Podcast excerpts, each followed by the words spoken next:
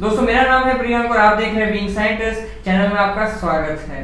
बहुत सारे लोग जो हैं ऑप्ट करते हैं मास्टर्स के बाद में या पीएचडी के बाद में मेडिकल राइटिंग का कोर्स और आजकल जो है ये मेडिकल राइटिंग काफ़ी जो है इमर्जिंग प्रोफेशन है और बहुत सारे लोग इसे ऑप्ट कर रहे हैं। तो आ, क्या है मेडिकल राइटिंग प्रोफेशन क्या क्या पैरामीटर्स है? क्या क्या स्कोप है? कितना पैकेज रहता है? जानते हैं इस वीडियो के थ्रू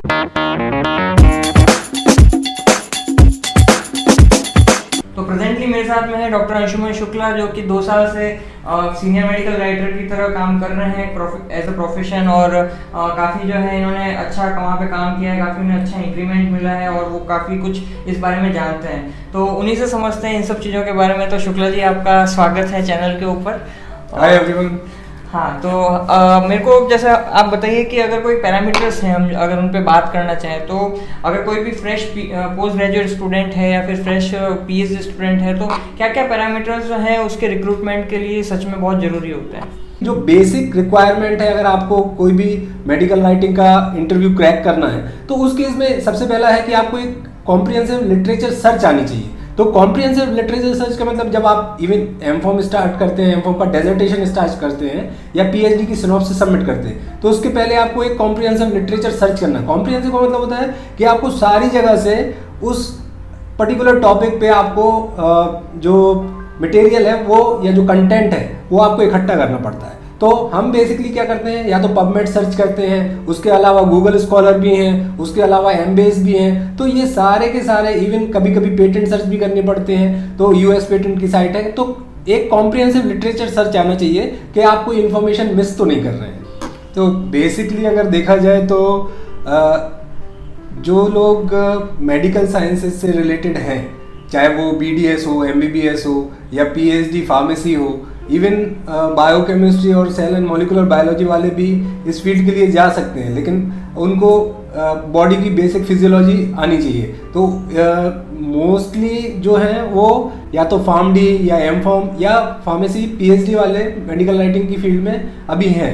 और इसकी बेसिक वजह है कि ज़्यादातर फार्मा कंपनीज़ जो हैं वो उसकी uh, जो ड्रग है और उससे डिज़ीज़ रिलेटेड जो सारी की सारी चीज़ें होती हैं वो उसके लिए मतलब राइटिंग का काम करते हैं। तो कितने टाइप के जो है वो मेडिकल राइटिंग के फ़ील्ड होते हैं? एक बार आप वो भी बता दीजिए। मेडिकल राइटिंग एक एक ब्रांच है राइटिंग की, उसके अलावा पब्लिकेशन राइटिंग होता है, जिसमें मैनुस्क्रिप्ट पब्लिकेशन होता है, जैसे आप पीएचडी या एम फॉर्म में रिसर्च आर्टिकल्स लिखते हैं रिव्यू आर्टिकल लिखते हैं, या एब्स्ट्रैक्ट होते हैं पोस्टर होते हैं, ये सारी की सारी चीज़ें होती हैं। इसके अलावा एक और ब्रांच होती है, जिसमें रेगुलेटरी राइटिंग आती है। तो रेगुलेटरी राइटिंग होती है, जिसमें आपको डॉक्यूमेंटेशन करना पड़ता है एज पर F D A to get the grant तो अप्रूवल मिलने के लिए कि आपकी जो दवाई है, वो ऑथेंटिक है, और वो सारे रेगुलेटरी नॉर्म्स या लीगल नॉर्म्स फुलफिल कर रही है। तो अगर कोई जो है पीजी करके निकला है, वो भले एमएससी बायोटेक हो एम फार्म हो या पीएचडी करके निकला है, इनमें से किसी स्ट्रीम में तो उसको कितना जो है पीजी के लेवल पे और पीएचडी के लेवल पे एक पैकेज एक्सपेक्ट करना चाहिए? तो बेसिकली ये डिपेंड करता है कि अगर आपका पीजी है और उसके बाद आपने उस रिसर्च या डेजर्टेशन वर्क का कोई आर्टिकल भले ही चाहे आपने रिव्यू आर्टिकल निकाला हो तो वो आपकी जो सीवी है या उसमें क्रेडिबिलिटी ऐड करता है।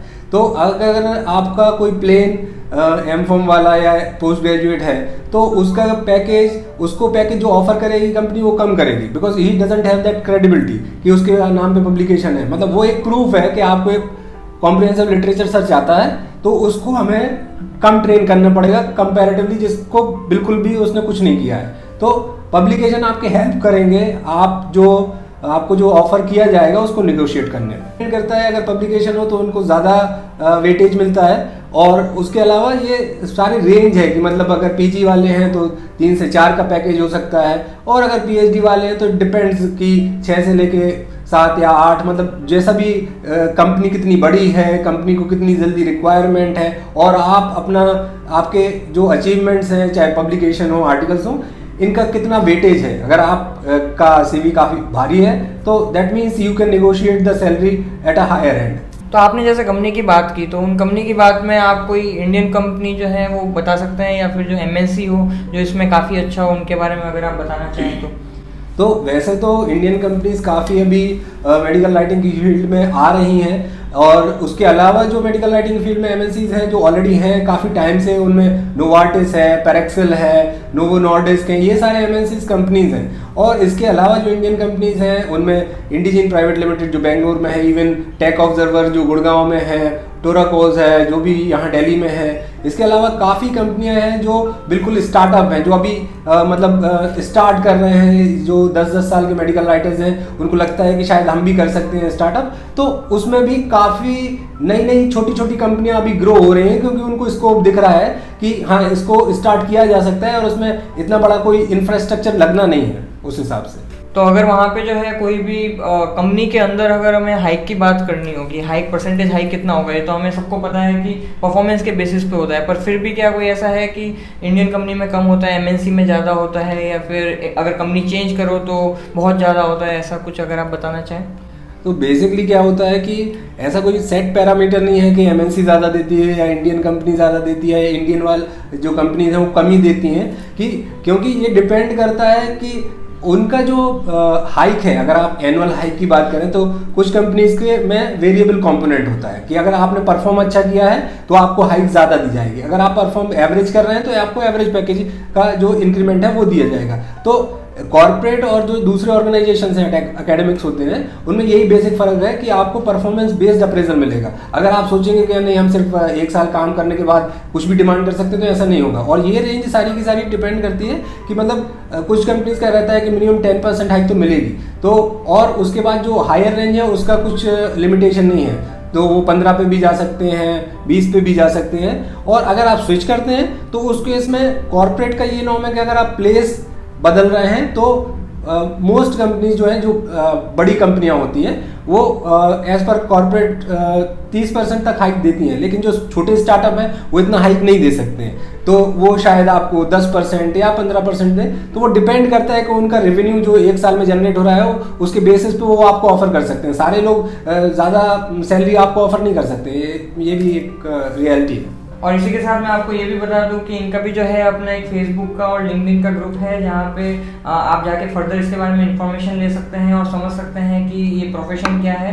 At the same time if you feel कि आप जो है काफ़ी सही अच्छे से लिख सकते हैं कुछ जो है कॉन्ट्रीब्यूट किया जा सकता है तो नेचुरली इनके पास में कभी काम आता रहता है, आप इनको कॉन्टेक्ट कर सकते हैं और उसके बाद में जो है आपको जो है वो काम अगर वो सही लगेगा तो वो जो है आपको काम दे देंगे और उससे आप कुछ कमा भी सकते हैं। राइट और इनका जो दोनों का जो लिंक है फेसबुक ग्रुप का और लिंक्डइन ग्रुप का इन दोनों का जो है मैं डिस्क्रिप्शन बॉक्स के अंदर आपको दे दूँगा। आप वहाँ पे क्लिक करके सीधा वहाँ पे पहुँच सकते हैं। तो thank you very much Shukla ji यहाँ पे आने के लिए और अपना टाइम देने के लिए। तो आज के लिए इतना ही। फिर आपसे मुलाकात होगी। जय विज्ञान।